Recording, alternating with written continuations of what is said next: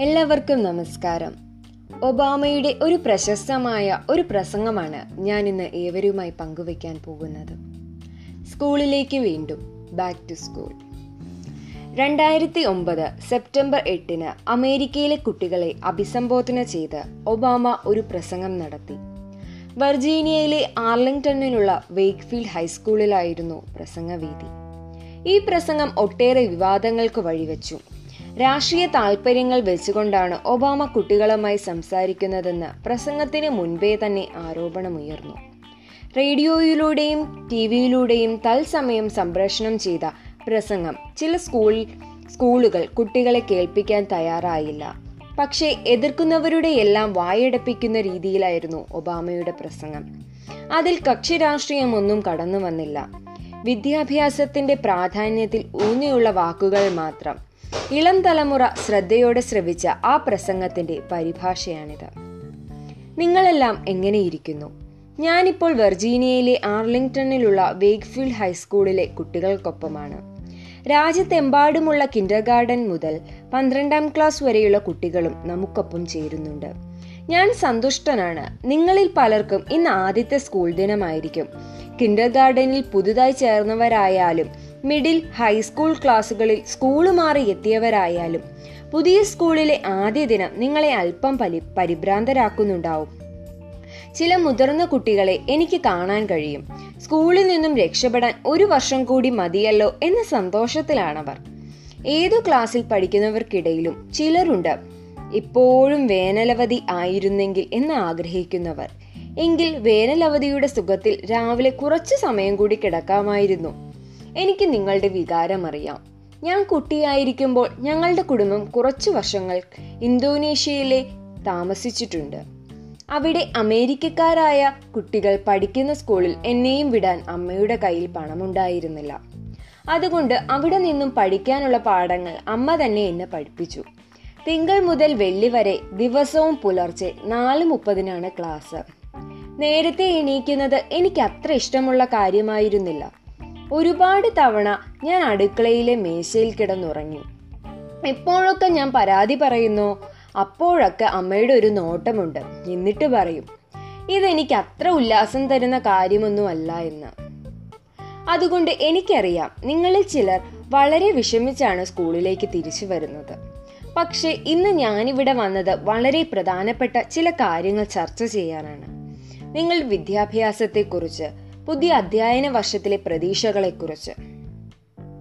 വിദ്യാഭ്യാസ സംബന്ധമായി ഞാൻ ഒരുപാട് പ്രഭാഷണങ്ങൾ നടത്തിയിട്ടുണ്ട്.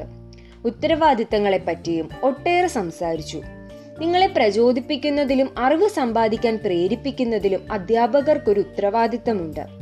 നിങ്ങളുടെ പോക്ക് ശരിയായ ട്രാക്കിൽ തന്നെയാണോ? നിങ്ങൾ ഹോംവർക്ക് ചെയ്യുന്നുണ്ടോ? എപ്പോഴും നിങ്ങൾ ടി വിക്ക് മുമ്പിലിരുന്ന് സമയം കളയുകയാണോ എന്നൊക്കെ ശ്രദ്ധിക്കേണ്ടത് രക്ഷിതാക്കളാണ്. ഗവൺമെന്റിന്റെ ഉത്തരവാദിത്തങ്ങളെക്കുറിച്ചും പലതവണ ഞാൻ പറഞ്ഞിട്ടുണ്ട്. സ്കൂളുകളിൽ ഉയർന്ന നിലവാരം ഒരുക്കുക അധ്യാപകർക്കും പ്രിൻസിപ്പൽമാർക്കും വേണ്ട പിന്തുണ നൽകുക മോശമായ സ്കൂളുകളെ കുട്ടികൾ അർഹിക്കുന്ന അവസരങ്ങൾ കിട്ടുന്ന രീതിയിൽ മാറ്റിയെടുക്കുക ഇതൊക്കെ ഗവൺമെന്റിന്റെ ഉത്തരവാദിത്തങ്ങളാണ്.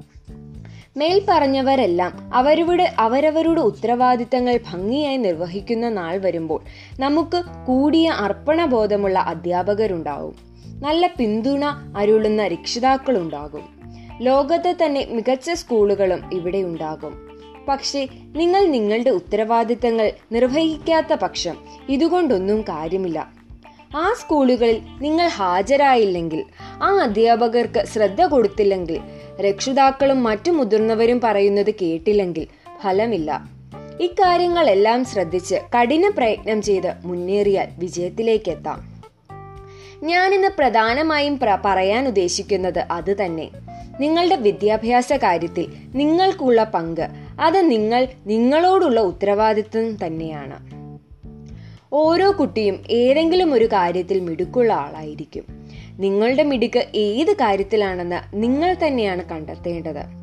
അതിന് അവസരമൊരുക്കാൻ വിദ്യാഭ്യാസത്തിന് കഴിയും. നിങ്ങൾ നന്നായി എഴുതാൻ കഴിവുള്ള ഒരാളായിരിക്കാം.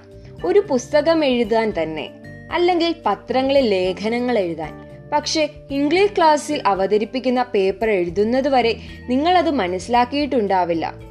നിങ്ങളിൽ പുത്തൻ ആശയങ്ങളുള്ള ഒരാളോ ഒരു കണ്ടുപിടുത്തക്കാരനോ ഉണ്ടാകാം. അടുത്ത ഐഫോൺ അല്ലെങ്കിൽ ഒരു പുതിയ മരുന്ന് അതുമല്ലെങ്കിൽ ഒരു വാക്സിൻ കണ്ടുപിടിക്കാൻ കഴിയുന്ന ആൾ. പക്ഷേ സയൻസ് ക്ലാസ്സിൽ അത്തരമൊരു പ്രൊജക്റ്റ് അവതരിപ്പിക്കുന്നതുവരെ നിങ്ങളത് തിരിച്ചറിഞ്ഞിട്ടുണ്ടാവില്ല. ഒരു മേയറോ സെനറ്ററോ സുപ്രീം കോടതി ജഡ്ജിയോ ആകാനുള്ള പാടവവും നിങ്ങളിൽ ഉണ്ടായിരിക്കാം. പക്ഷേ കുട്ടികളുടെ ഗവൺമെന്റിലോ ഒരു ഡിബേറ്റ് ടീമിലോ ചേർന്ന് പ്രവർത്തിക്കുമ്പോഴായിരിക്കും അതറിയുന്നത്. നിങ്ങൾ നിങ്ങളുടെ ജീവിതം കൊണ്ട് ചെയ്യാൻ ആഗ്രഹിക്കുന്നത് എന്തുമാകട്ടെ അതിന് വിദ്യാഭ്യാസം കൂടിയേ തീരൂ. നിങ്ങൾ എന്താണ് എന്താകാനാണ് ആഗ്രഹിക്കുന്നത്? Doctor teacher police officer nurse architect പട്ടാളക്കാരൻ ഇതിലേതായാലും നല്ല വിദ്യാഭ്യാസം കിട്ടിയേ പറ്റൂ. വിദ്യാഭ്യാസം പൂർണമാക്കാതെ നല്ലൊരു ജോലിയിലേക്ക് പ്രവേശിക്കുക സാധ്യമല്ല. കാരണം ജോലി നന്നായി ചെയ്യണമെങ്കിൽ അതിൽ നല്ല അറിവും പരിശീലനവും നേടേണ്ടതുണ്ട്. ഇത് നിങ്ങളുടെ ജീവിതത്തെയോ ഭാവിയെയോ മാത്രം ബാധിക്കുന്ന കാര്യമല്ല. രാജ്യത്തിന്റെ ഭാവിയെ തന്നെ നിർണയിക്കുന്നത് ഇന്ന് നിങ്ങൾ നേടുന്ന വിദ്യാഭ്യാസം ഭാവിയിൽ രാജ്യം നേരിടുന്ന വലിയ വെല്ലുവിളികളെ നേരിടാൻ ഉതകുന്നതാവണം. അദ്ദേഹത്തിന്റെ ബാക്കിയുള്ള പ്രസംഗത്തിൽ എന്തൊക്കെയാണ് എന്നറിയാൻ ഏവർക്കും കൗതുകം തോന്നുന്നില്ലേ? അത് അടുത്ത എപ്പിസോഡിനായി കാത്തിരിക്കുക. നന്ദി നമസ്കാരം.